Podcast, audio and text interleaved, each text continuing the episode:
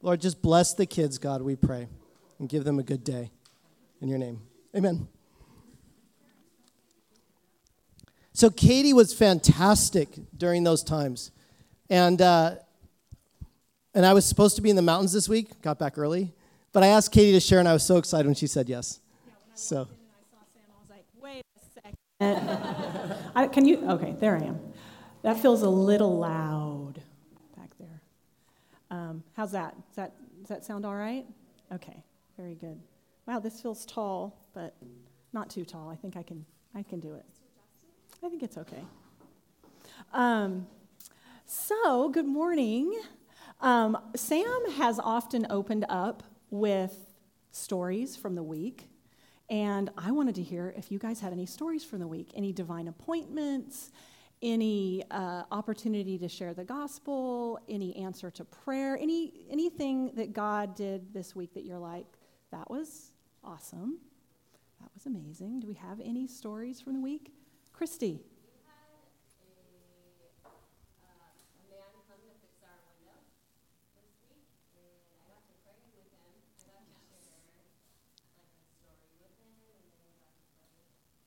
That is awesome. I love that. Whenever repair people come over, it's always they're they're captive, right? And we can talk to them in our kitchens.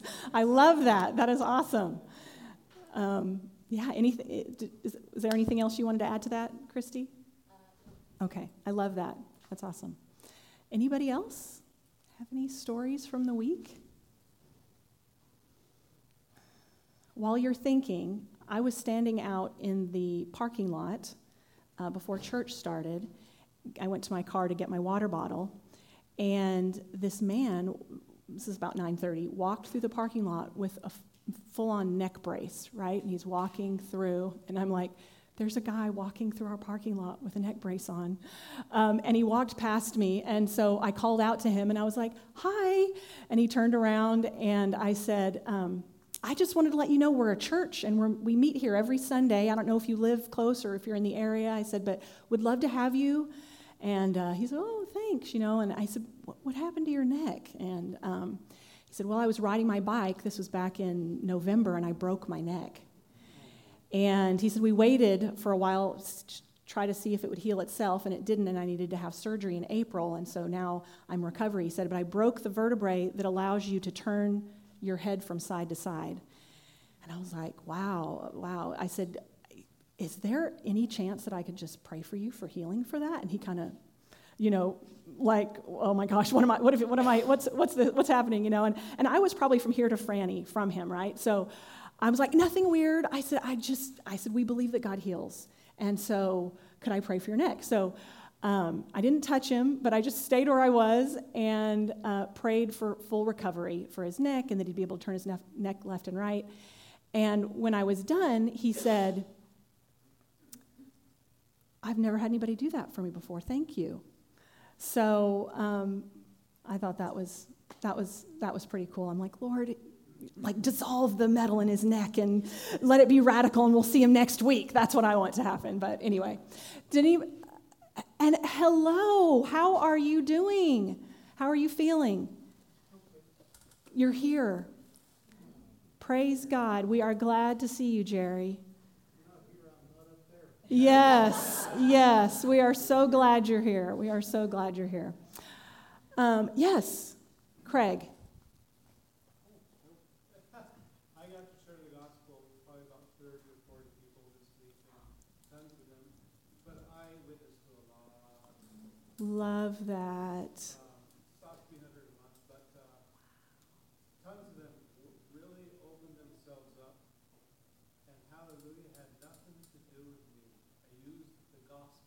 Amen. I didn't say, Hi, my name is Craig. How are you? I just said something like, you know Jesus is coming soon? Wow. Or do you know for sure if you have eternal life?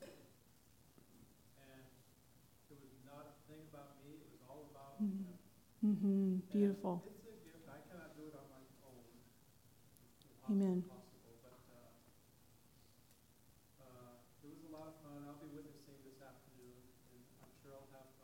Yes. Yes, love that. It is fun. After we get over being terrified, it's very fun.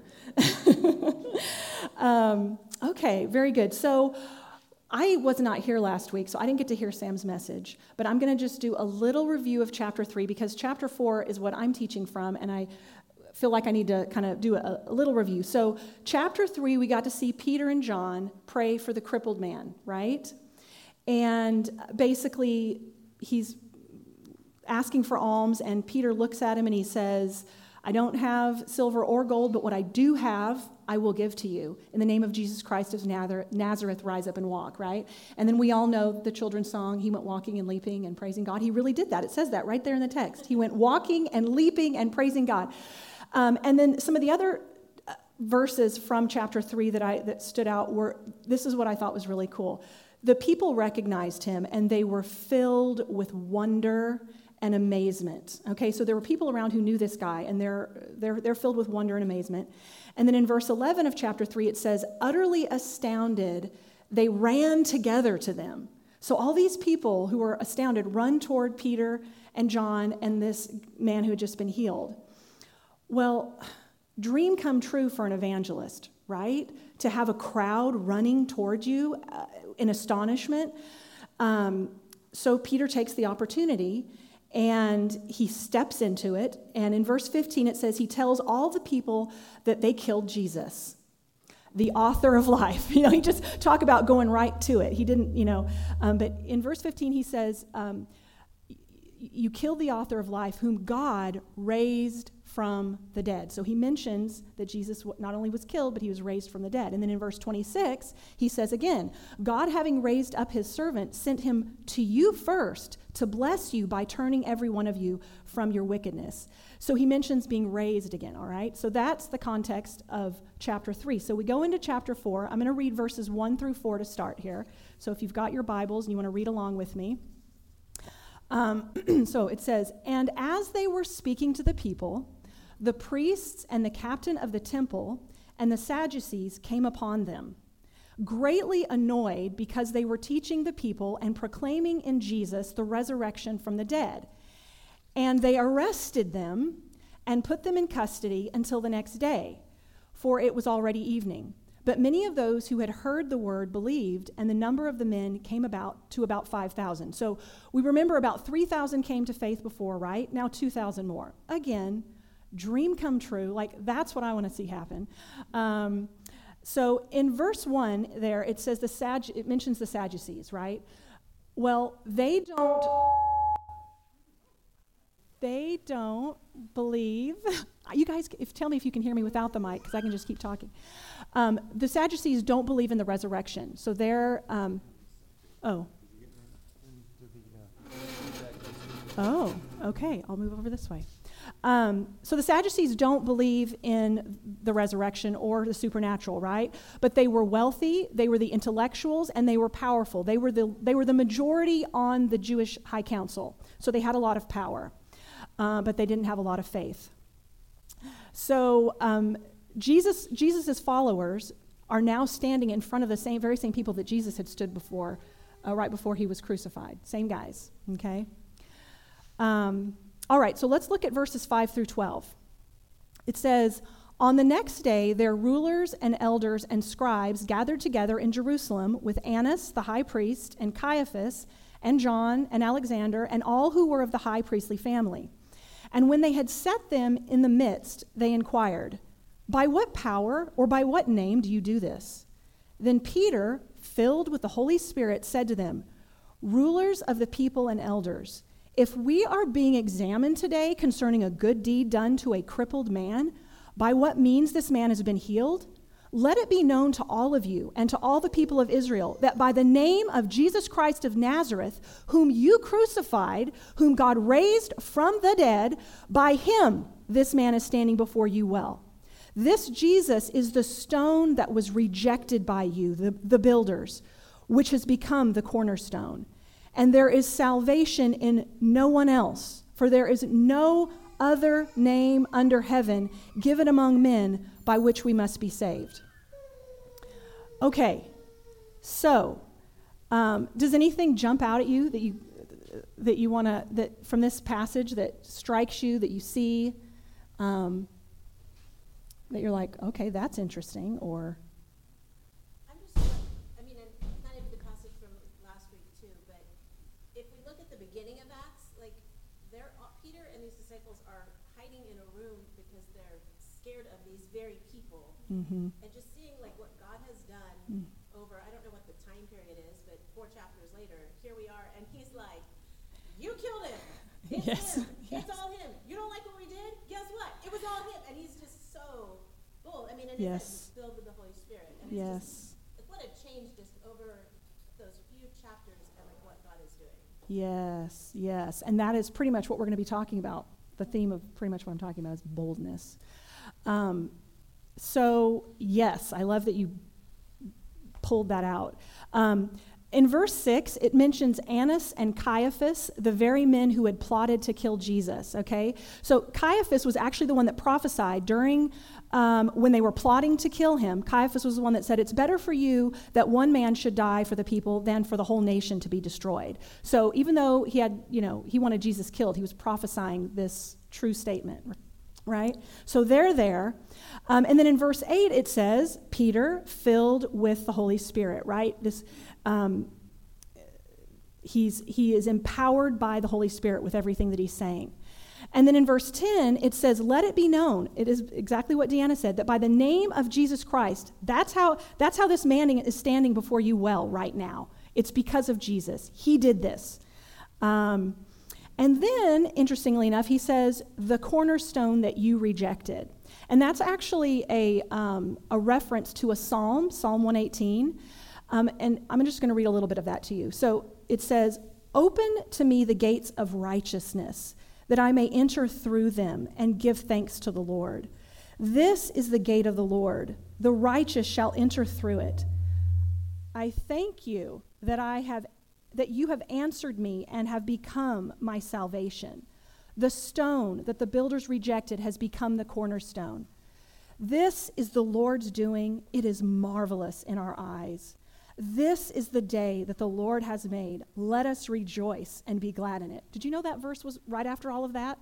I've been saying that verse for a while now, and I was like, oh, I didn't realize that was at the end of this beautiful passage about Jesus becoming the cornerstone.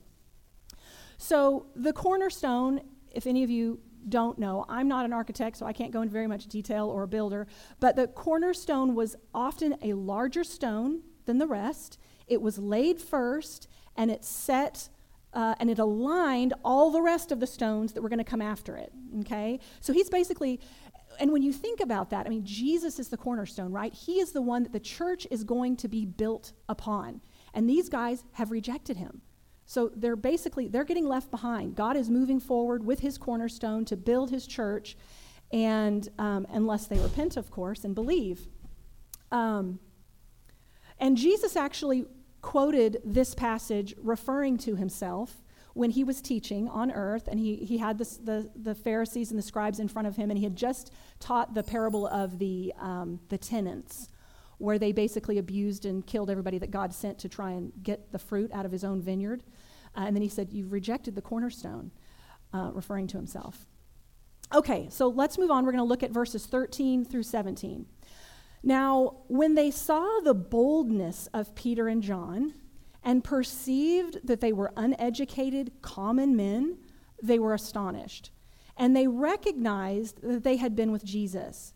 But seeing the man who was healed standing beside them, they had nothing to say in opposition. But when they had commanded them to leave the council, they conferred with one another, saying, What shall we do with these men? For that a notable sign has been performed through them is evident to all the inhabitants of Jerusalem, and we cannot deny it. But in order that it may spread no further among the people, let us warn them to speak no more to anyone in his name. So, looking at this section, does anything stand out to you? Does anything uh, strike you from this, these, these few verses?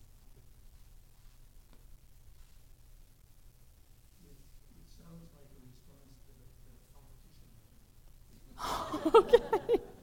okay. Yes. Yes. Exactly. Okay. How do we uh, how do we get rid of this guy? Um, okay. That's good. I like that. That's interesting. I hadn't thought that before. Anybody else? Joe. I, I think if you go back to seven, it says they asked him by what power or what name, and, and it's like so these guys acknowledge that it's just not some power or miracle or, but it can be by the name. Mm. And then here they're like, you can't speak that name, you can't use that Mhm. name, and so the they're actually acknowledging that the power is in the name of Jesus Christ. Mm-hmm. And, and I also look and go, these guys are idiots. There's a healing. They should see Yes, use that name. This is great. We're gonna have our. If, if I was Yeah. I would say we want our district to have the most healing numbers. Get those Mm, stats yeah. out. Use that name all over. Yeah. That seems confusing to me. They just didn't want to share the glory or with that name, but it, it's the name that's. Right. Sam? It said that they perceived that they were uneducated common men. Yes. That's interesting because that just shows you. For the, these were not just some people in the church; these were the leaders of the church. Mm-hmm. And look who God chose to lead the whole thing. Mm-hmm. Yes. Like in our church, Describe Like, it. yes, yes, yes, exactly. Exactly. So, yes, they they they saw the boldness of Peter and they perceived as Sam just pointed out the, that they were uneducated common men. That's most of us. Right? Most of us haven't been to seminary. Most of us don't have and know all the how to pronounce all the Greek words and their their de- definitions, right? We're thankful for people who have because they're a gift, but a lot of us we're just we're just all we have is the Holy Spirit, right? We've got the I say all I'm sort of joking when I say that, but we have the Holy Spirit to open up the Word to us to make it come alive, um, and so the word used for boldness here. Now I'm going to try and say Greek word. Tell me if I'm wrong, Sam. Uh, Parousia? Is that how you say it? Or it looks like parisia to me, but I think they told me to say par- parousia. Anyway, one commentary that I read, the word used for boldness here is described as a spirit-filled courage and confidence to speak in spite of danger and threat. Okay, so. Um, and then in verse 16, it says, A notable sign has been performed through them, and it's evident to all, and we cannot deny it. That's what you were pointing out, Joe. They, you know, they saw it, they couldn't deny it. Um, that's what, that's what, that's what my heart longs for, is signs and wonders that people cannot deny, that they cannot brush, af- brush away, right? Um, we want those visible signs of healings that open the way for the gospel. However, in this case, the high council could see the changed lives of Peter and John. They saw the lame man who could walk, and yet they're rejecting. They, it's all right there in front of them, but they're rejecting it for their own power, for um, their own position. They don't want to let that go. Um, they have their own kingdom. They don't want to submit to the kingdom of Christ. And I'm going to talk a little bit more about my experience with sharing and, and bumping into hard, hardness of hearts. But let, before I do that, let's look at verses 18 through 22. So, they called them and charged them not to speak or teach at all in the name of Jesus. But Peter and John answered them, Whether it is right in the sight of God to listen to you rather than to God, you must judge. For we cannot but speak of what we have seen and heard. And when they had further threatened them, they let them go, finding no way to punish them.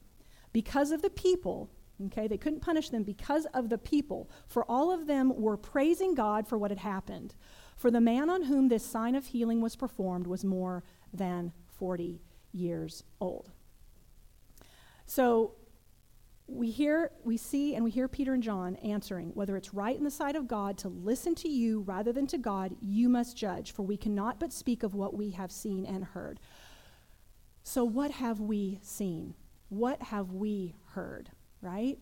We all have seen, we all have heard. We're here. That's how we got here, because God's done something in our lives, right? We have a story. So, I'm going to jump in and tell you what I've seen and heard.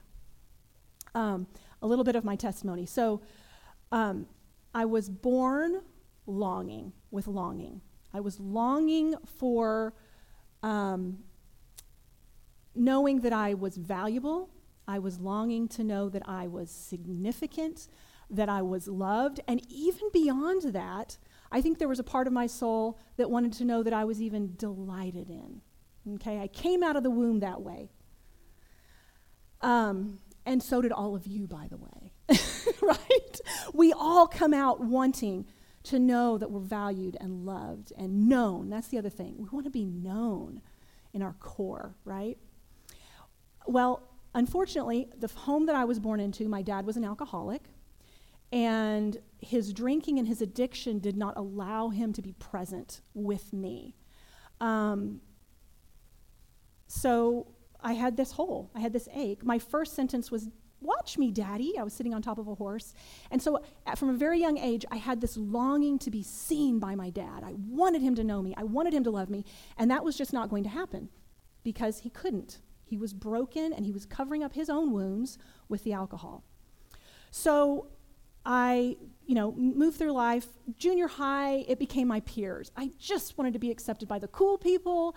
If I could just be a cheerleader, then I would be popular because that was the pinnacle of, of, of junior high, right? Um, and so it, that's, that's where it was there. I, I would try and fit myself into what do people like? What do they want me to be? And I'd try to figure out what that was.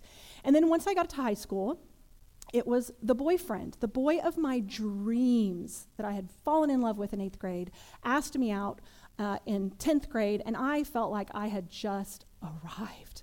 Um, and so all of myself got thrown into this relationship, um, gave everything I had into this relationship, and found myself pregnant within a year and a half.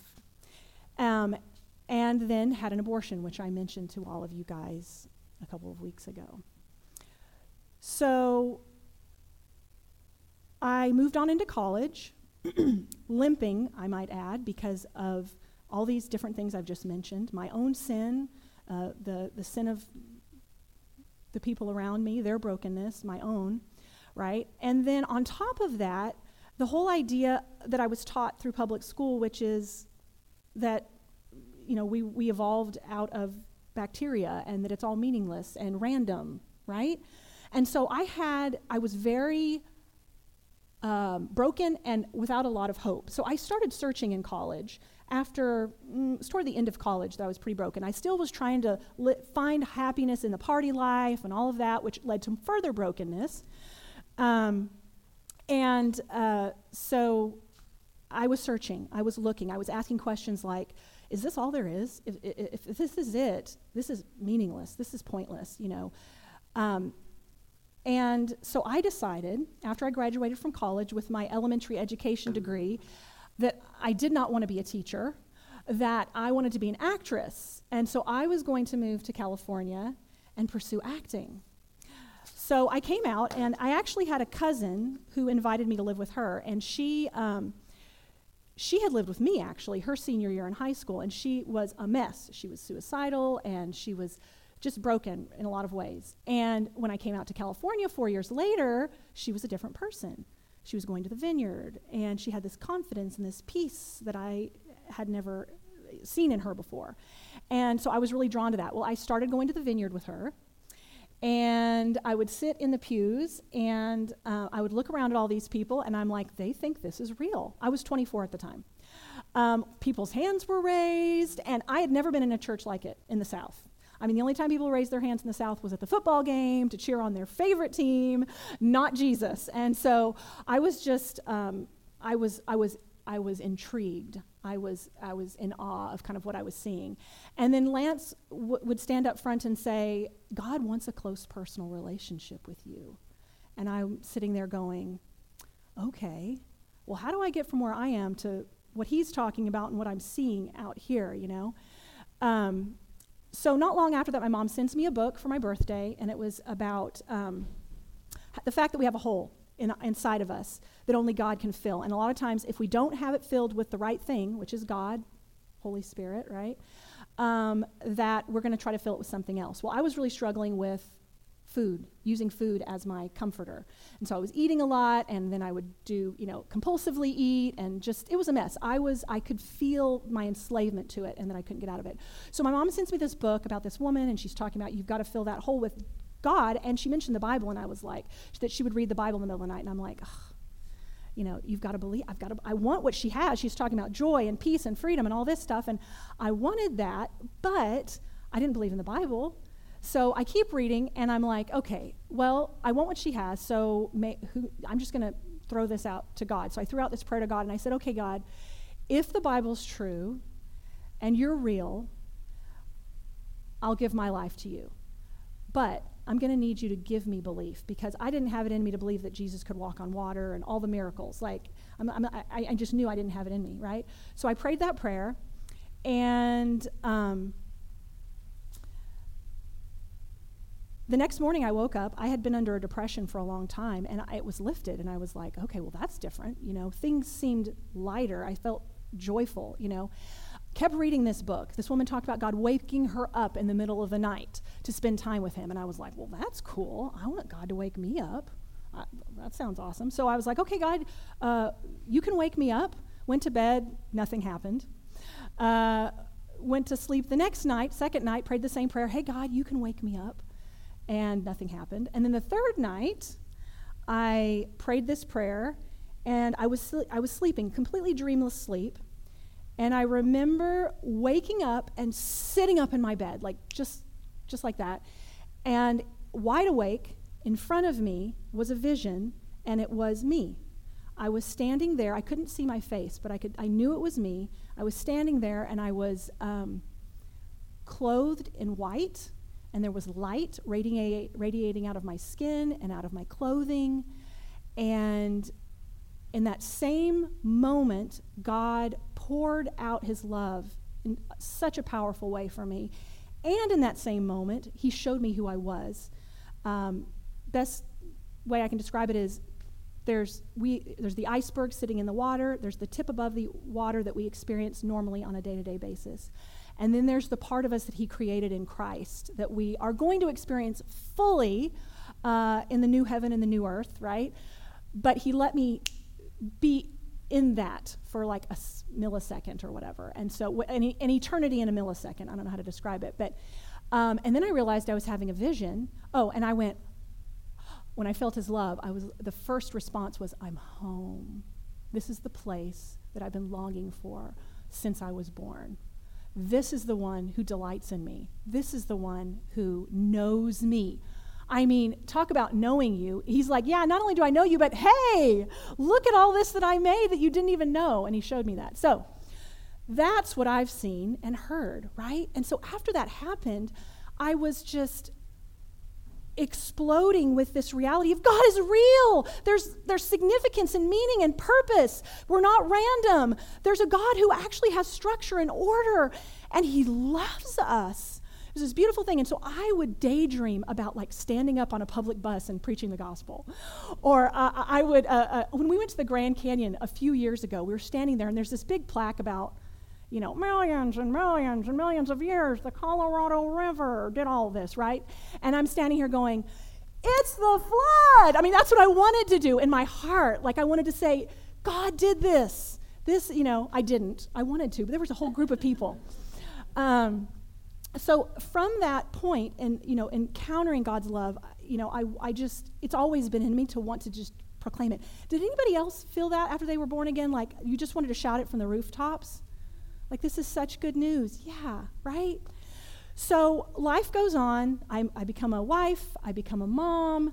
Um, I, I gain a lot of emotional healing. God had to do a lot of healing and the vineyard was such a beautiful place to do that and still is lord. A beautiful place to to, to receive healing. Um, and I was growing. I started doing a CBS Bible study as a young mom. I had my little kids with me, and we would drag them out the door, and we'd go to Bible study. And I did that for like three or four years. I got involved in the um, leadership, and I was going a couple days a week. But then I realized I felt like the Lord said, Katie, I want you to come back home and kind of be just present with your kids more because getting out the door was always ugly twice a week. It was always ugly. you know, like, come on, we gotta get out there. You know, and so I just felt the Lord saying, I want you to be home. So I uh, was obedient to that, and I was really enjoying this year of just being more chilled at home with my kids. And then sometime in the spring, I was asked to share my testimony at the women's tea at the vineyard, and I did that. And a friend of mine, who I didn't know that, that well at the time, came up to me afterwards and she said, Would you be willing to uh, teach co teach with me women's Bible study. And I was like, oh, wow, okay, that sounds amazing. But God just told me to do this. So I'm really going to need to hear from him if, he, if I'm supposed to do this. Um, so I basically said, well, let me pray and see what happens, you know. So I was like, well, Lord, you know, you know, I love to be in your word. I love to connect with women. Um, but you just said to come home. So if I'm supposed to do this, I really need you to speak to me. So within about a week of that time, the Lord, while I was sleeping, spoke to me. And he gave me the address, uh, not a physical address, but a Bible address of Matthew 4:16. And then I also heard the phrase treasures in jars of clay. And so I remember knowing it was the Lord, but I was so tired and sleepy. Like, I was like, God's talking to me. He's, t- he's telling me something. And I was like, don't forget. But I, I so I, I kind of like half slept the rest of the night because I didn't want to forget it. I don't know. I, I should have just written it on a piece of paper or gotten up. But anyway, I didn't. So the next morning when I woke up, I was like, okay, what? I was so excited. I'm like, what did God say to me? I knew it was Him. So I opened up my Bible to Matthew chapter 4, verse 16, and I read, The people dwelling in darkness have seen a great light. And for those dwelling in the region and shadow of death, on them a light has dawned. You know who this is referring to, right? It's, it's a prophecy about Jesus dawning, right?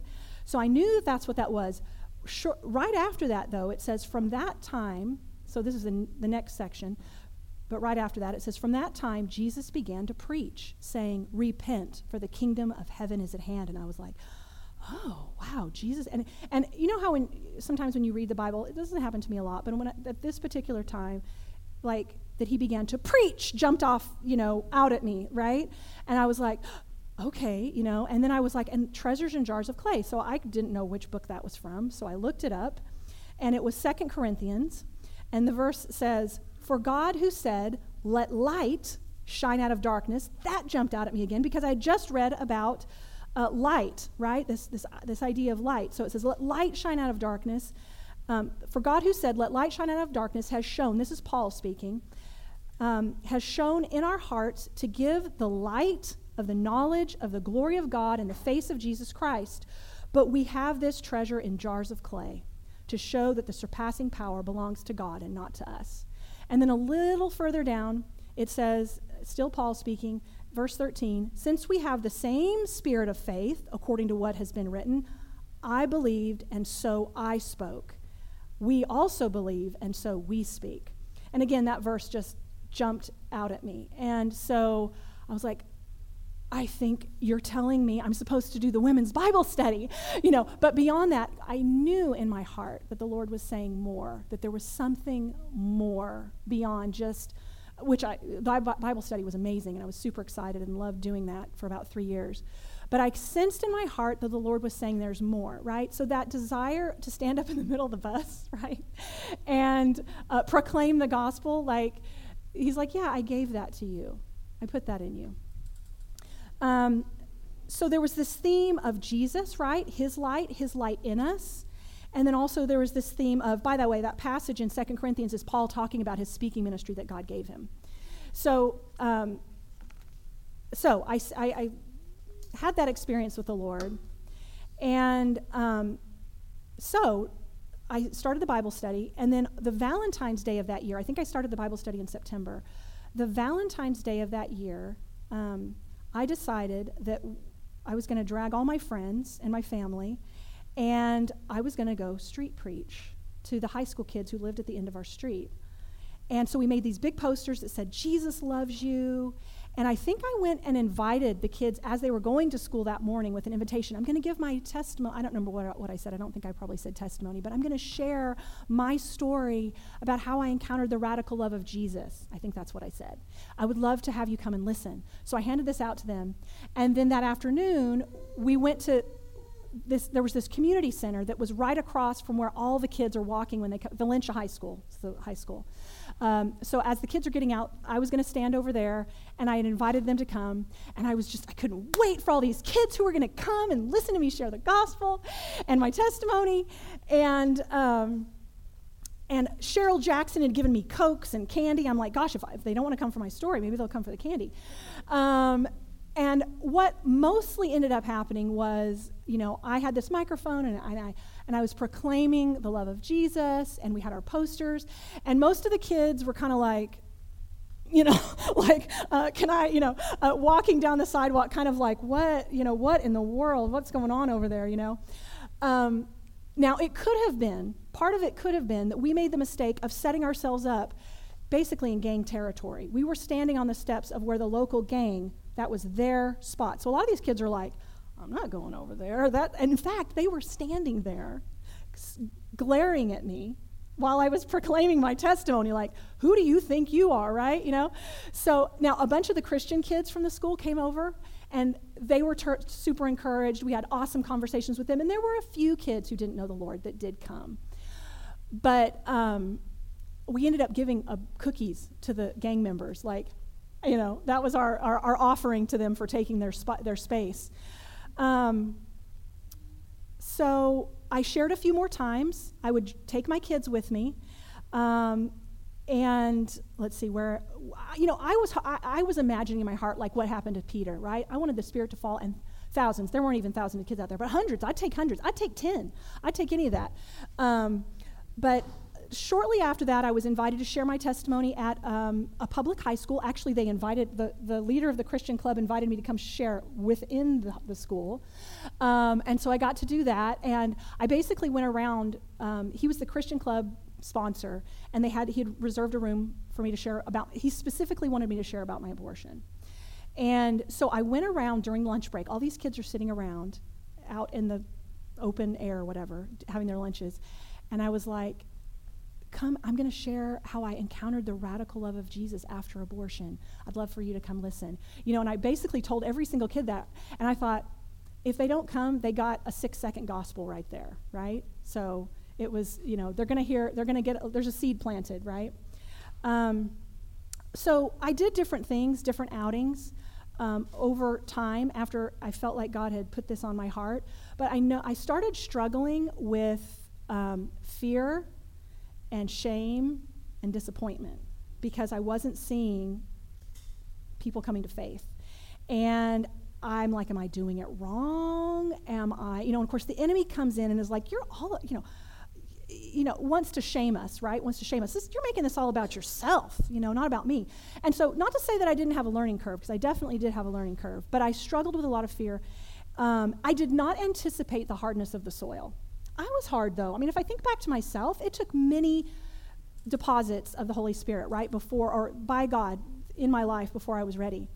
Um, one time, I stood on a bench in the orange circle, stood up on a bench, just me and one guy on the, in the orange circle, right? And I'm preaching on the top of the bench to one guy, and he's sitting there, and he's like, you know, I could just see the pain in him. He was like, Why are you doing that? You know, like, I don't know. He could have gotten up and walked away, I guess. But I'm like, Why didn't I just go up and talk to him instead of standing there on the bench and preaching to him? But anyway, so there was that experience, you know, and that, that imprint of his, like, of his, um, his face, of course, you know, that, that, that was burned on me for a while.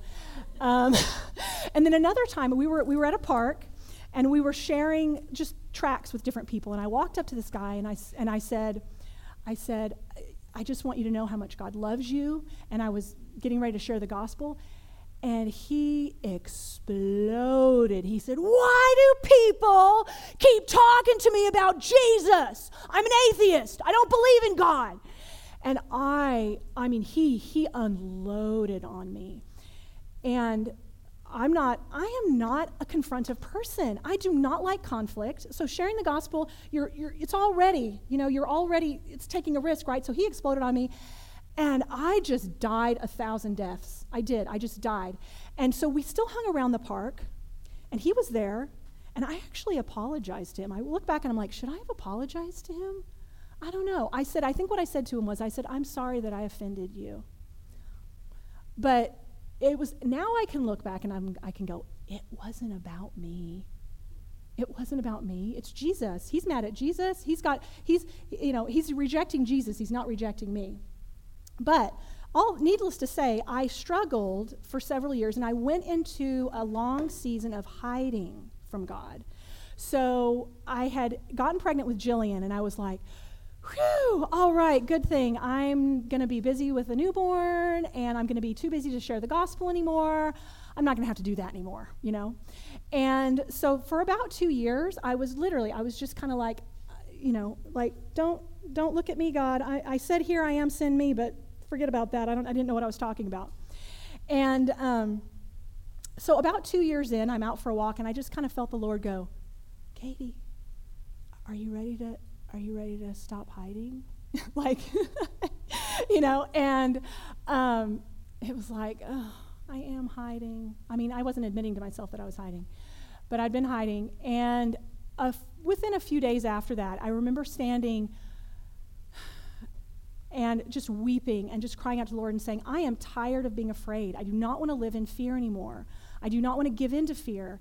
And I, I, just wept, and the Holy Spirit was on me. And so I was like, that night, I'm like, honey, we're going to go share the gospel tonight. We're doing it. So I, and I just have to say, my husband is not like, this is not like his, like, I don't, I don't feel like I've got this powerhouse like thing, but he comes with me, which is such a gift, such a blessing, and he brings his peace as, as the Lord opens up those opportunities.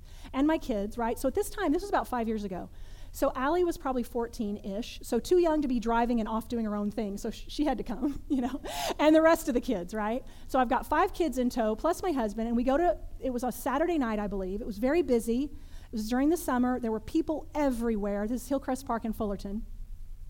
And we get there, and I have this much courage. I have this much courage. I had none. I was like, I, you know, like, I mean, I've, I've made, I've, I did the thing at the orange circle, you know, I mean, like, I'm not doing that again, you know. So I'm like, basically, I'm like, okay, God, you're going to have to open a door. You're going to have to make a way, uh, but I'm going to show up. I'm going to show up, but I can't. I, the Lord showed me that it was, I was trying to do it for Him rather than with Him, by Him, through Him, and there's a difference. And so that's been the big learning curve, and I can look back and see that. But anyway, we get there, and we're walking along, and there over here to the right, there's a bunch of cars parked, and there's a gang that is playing really loud gangster rap music, and they're smoking pot, and it's really strong, you know. And we're just timidly walking through the park with our kids, and I'm like, okay, God, you know. And out of the corner where these gang guys are, with their gangster music playing and everything, I hear one of them say, they look like the Brady Bunch. and as soon as they said that, the boldness of the Holy Spirit came on me, and it was like, boom! I was, I just started walking over there to them, and uh, so I, I walk over to them, and I said, "Hey, I need to tell you something." And they're thinking they heard what we just said. She's mad at us or something, and they are giving me like these killer death stares as I'm walking over there. I'm like, "I've got to tell you something," and he's looking at me like this. Uh, there were about five of them. And I said, Do you know how much Jesus loves you? And he, they kind of go, okay, you know, and what ensued was a half an hour conversation with these guys, sharing the gospel over through conversation. Um, and what I learned, okay, so this guy, he was charismatic. He looked, have you ever watched Moana? the movie, you know, Maui, the god, the shirtless guy with all the tattoos. This is what this guy looked like, okay? So he's standing there with all these tattoos, and he was very charismatic. Um, and I, as we were talking, I find out, he said, Yeah, I used to go to church. Um, I used to help with worship. And, I, and inside I'm going, You what? You know, as I'm looking at him and the lifestyles he's living. He goes on to tell me he was a school counselor, high school guidance counselor, currently a high school guidance counselor, and inside I'm going, what? You know, anyway, um, but he was very, you could see the power that he had over the guys that were with him. And he said during the course of the conversation, he said, Yeah, I, I'm probably going to die, you know, before long. I know that the lifestyle that I'm living, I'm, you know, I could die at any time. And in my heart, I'm saying, Don't you want Jesus? Don't you want salvation? But just like the Pharisees, he had his own kingdom. He had power, he had control, he had these people that you could tell these guys were under him. They were not going to do anything that he didn't okay. And, um, but we shared. We shared with him, even though the heart, the, you know, and they felt loved. We had this, I enjoyed the conversation. It was really fun talking to them. That was the Lord. So we leave that, right? And we go around a corner and we uh, this cabin that's there on this that a lot of times the Cub Scouts meet in and stuff. And there was this porch, and in the corner, in a dark corner, there were these group of kids sitting there, um, drinking, and it was dark. And I again, I just felt like the Lord said, "Go." So my kids, everybody's following behind me, and I walk over and I'm like, "Jesus loves you so much," and they're like. What are you getting in our corner for? Get out of our corner, you know, kind of thing. And I felt in that moment, sing to them. I want you to sing the reckless love of, of God to them. You know, Cory Asbury song? Oh, the overwhelming, never ending, reckless love of God. Oh, it chases me down, fights till I'm found, leaves the 99, right? So we're singing this, and I turned to Cliff and I said, Come on. And I knew the girls knew it, and I was like, Sing it with me. So we were standing there and we're singing to these kids, and they just melted they just were like, You're a little bit weird, you know, like you're kind of weird. but they also were like receiving the love of Jesus in that moment. And when we went home that night, Amy wept. She said, Mom, I could feel the darkness. I could feel the hopelessness in them. And she was so, like, it freaked her out because she could feel it so deeply. And, um, we left there. We walked down a hill. I saw another girl standing there watering her little puppy dog or whatever, and I, Jesus said, Go. So I went over to her and I said, I just feel like Jesus wants you to know he loves you. I, I felt like I was drawn to you. And she said, You will not believe this, but I've just been struggling so much. And I asked God for a sign tonight that he would speak to me, and you're that sign. So that was that night. Um, all that to say, that we need the boldness of the Holy Spirit. In my own strength, I'm fearful, I'm um, disappointed, I'm hard on myself, I can walk in shame, right? None of that belongs to us. The enemy wants us to be consumed with ourselves, worried about what people are going to say or res- how they're going to respond. And Jesus wants us to walk in the freedom that He's given us in Him to shine our lights. All of you are radiant and holy. That robe is yours. We all get it. We all get the robe, guys, when we receive Jesus. He puts the robe on us. Every single one of us are wearing the robe. We are radiant. We are shining lights for Jesus. And He wants us to let it shine. This little light of mine, I'm going to let it shine, right? So let's not give in. Let's not give in to the enemy. Let's not give in to his agenda to keep us in shame and fear. And, you know, now when we go, I just say, okay, Jesus, it's got to be you. I'm leaning into you. If you don't show up, and we went to the park the other day, I spoke to one person, and all I said was, I just feel God's affection. He just wants you to know that He sees you and He knows you and He loves you. That was it. That was all I said the whole time. We walked past a bunch of people, but I know that I can't manufacture it on my own. So our boldness looks different for all of us, you guys. We're all wired differently. Cliff is wired completely different from me. He's the anchor, I'm the kite flying around up here, you know, but he brings something to the body of Christ. So his boldness is going to look different than mine. It could be writing a letter to an unbelieving family member, it could be sending a book or sharing a book with a neighbor. Um, or sharing the, you know, God can give, no matter who we are, He gives us the strength to share what He's done in us, in our context where He brings us, right? Okay, so let's look back at the text, because there is a little bit more that I want to go through. Verses 23 through 31. When they were released, okay, so they were put in jail, right, overnight, and when they were released, John and Peter went to their friends and reported what the chief priests and the elders had said to them. And when they heard it, they lifted their voices together to God and said, Sovereign Lord, who made the heaven and the earth and the sea and everything in them, who through the mouth of our father David, your servant, said by the Holy Spirit, Why did the Gentiles rage and the peoples plot in vain? The kings of the earth set themselves and the rulers uh, set themselves, the kings of the earth set themselves, and the rulers were gathered together against the Lord and against his anointed.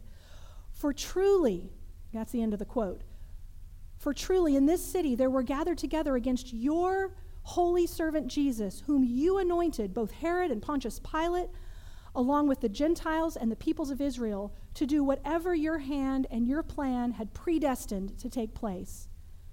And now, Lord, look upon their threats and grant to your servants to continue to speak your word with all boldness while you stretch out your hand to heal, and signs and wonders are performed through the name of your holy servant Jesus. And when they had prayed, the place in which they were gathered together was shaken, and they were filled with the Holy Spirit and continued to speak the word of God with boldness. So, who do they say that God is, you guys? Let's look at the text. Who are they? They start off. Who do they say he is? Sovereign Lord. They start off with his sovereignty. They start out with his greatness. What else? Creator. It always um, encourages my heart when I go back and I remember that God is creator. When I remind myself, you've literally got galaxies that are hanging out there right now. You've got them all in place.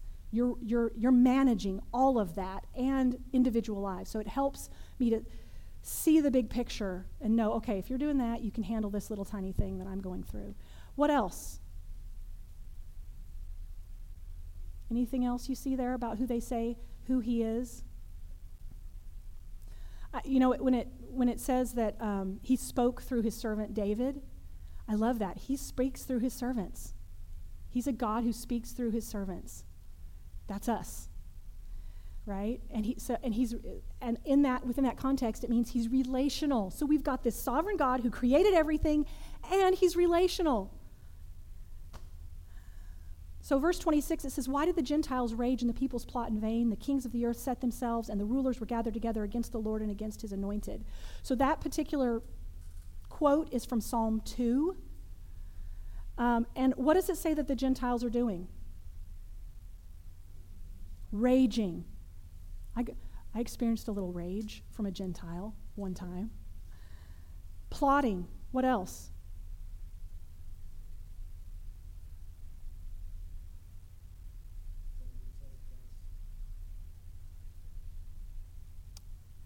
And then at the end there it says threatening.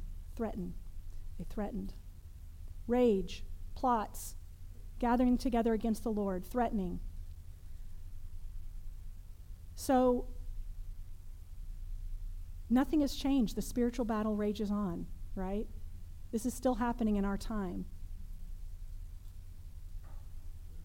But we get to be a part of bringing his kingdom to earth. It's what we were created for, you guys. When I start freaking out about everything that's happening out here, I go, okay, what, what's left other than you, you know, being, being in your kingdom and furthering your kingdom?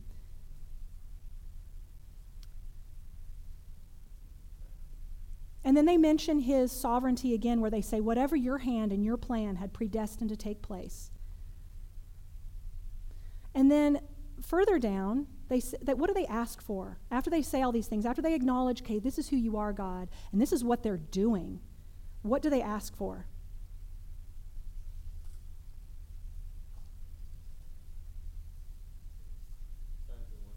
Yes.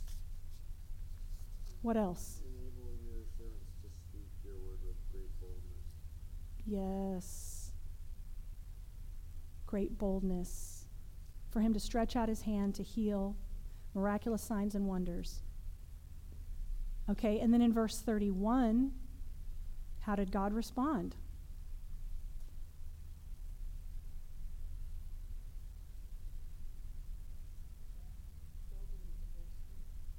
Yes, he shook. He, he there was an earthquake. They were filled with the Holy Spirit. And what does it say at the very end there?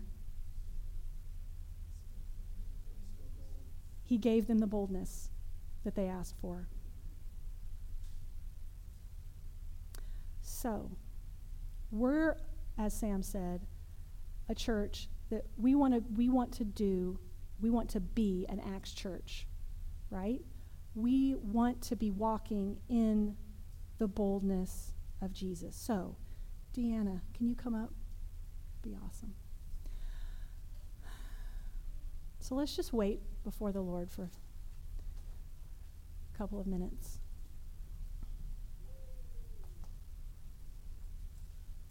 Lord, we love how good you are.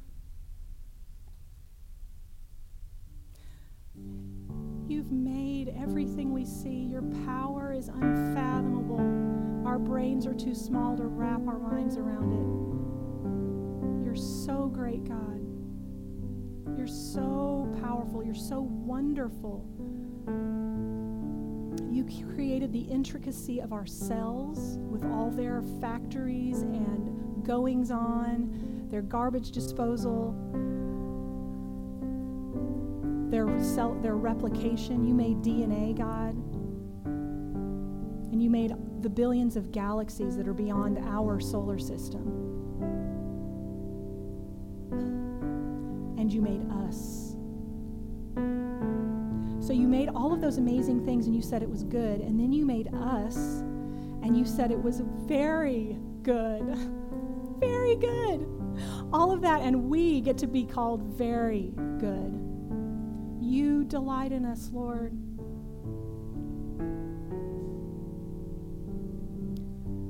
And you want to put yourself on glory and on display through our lives.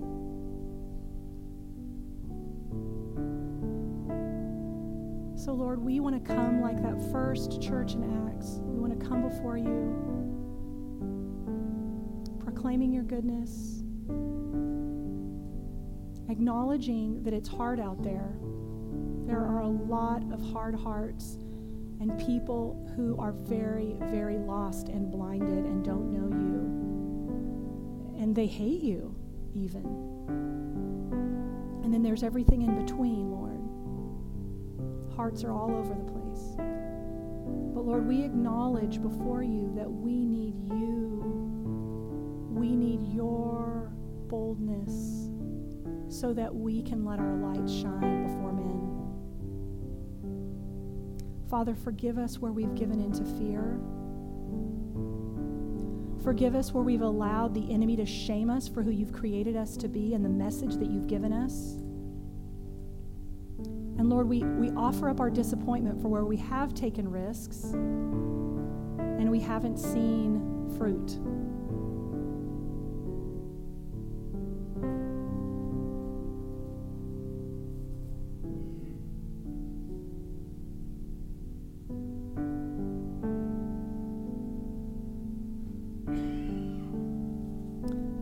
So we say, Come, Holy Spirit. Fill us. Fill us again. Fill us with your boldness. We want divine appointments with your boldness, Jesus.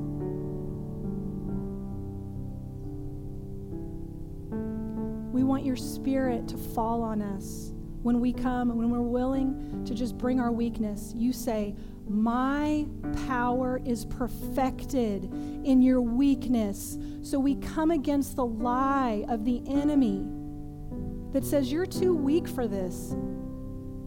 Yeah, we're too weak. That's why we have Jesus who comes and meets and fills in everything that we lack.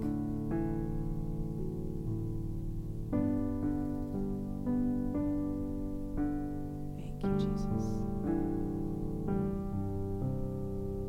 Thank you, Jesus.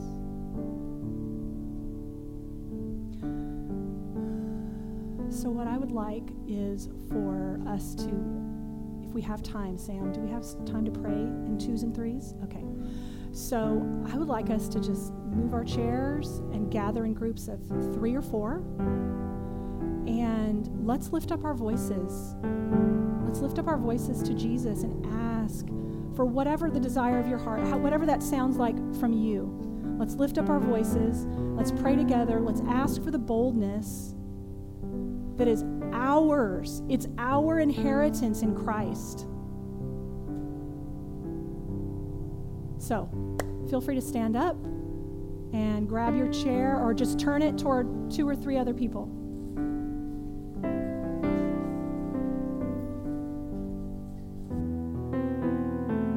Go ahead and find somebody that you maybe somebody that you sometimes don't pray with. Just go ahead and grab. Let's be family right now. Go ahead and grab somebody. We need to, as a church, we need to ask for boldness, right? And uh, and let's do that.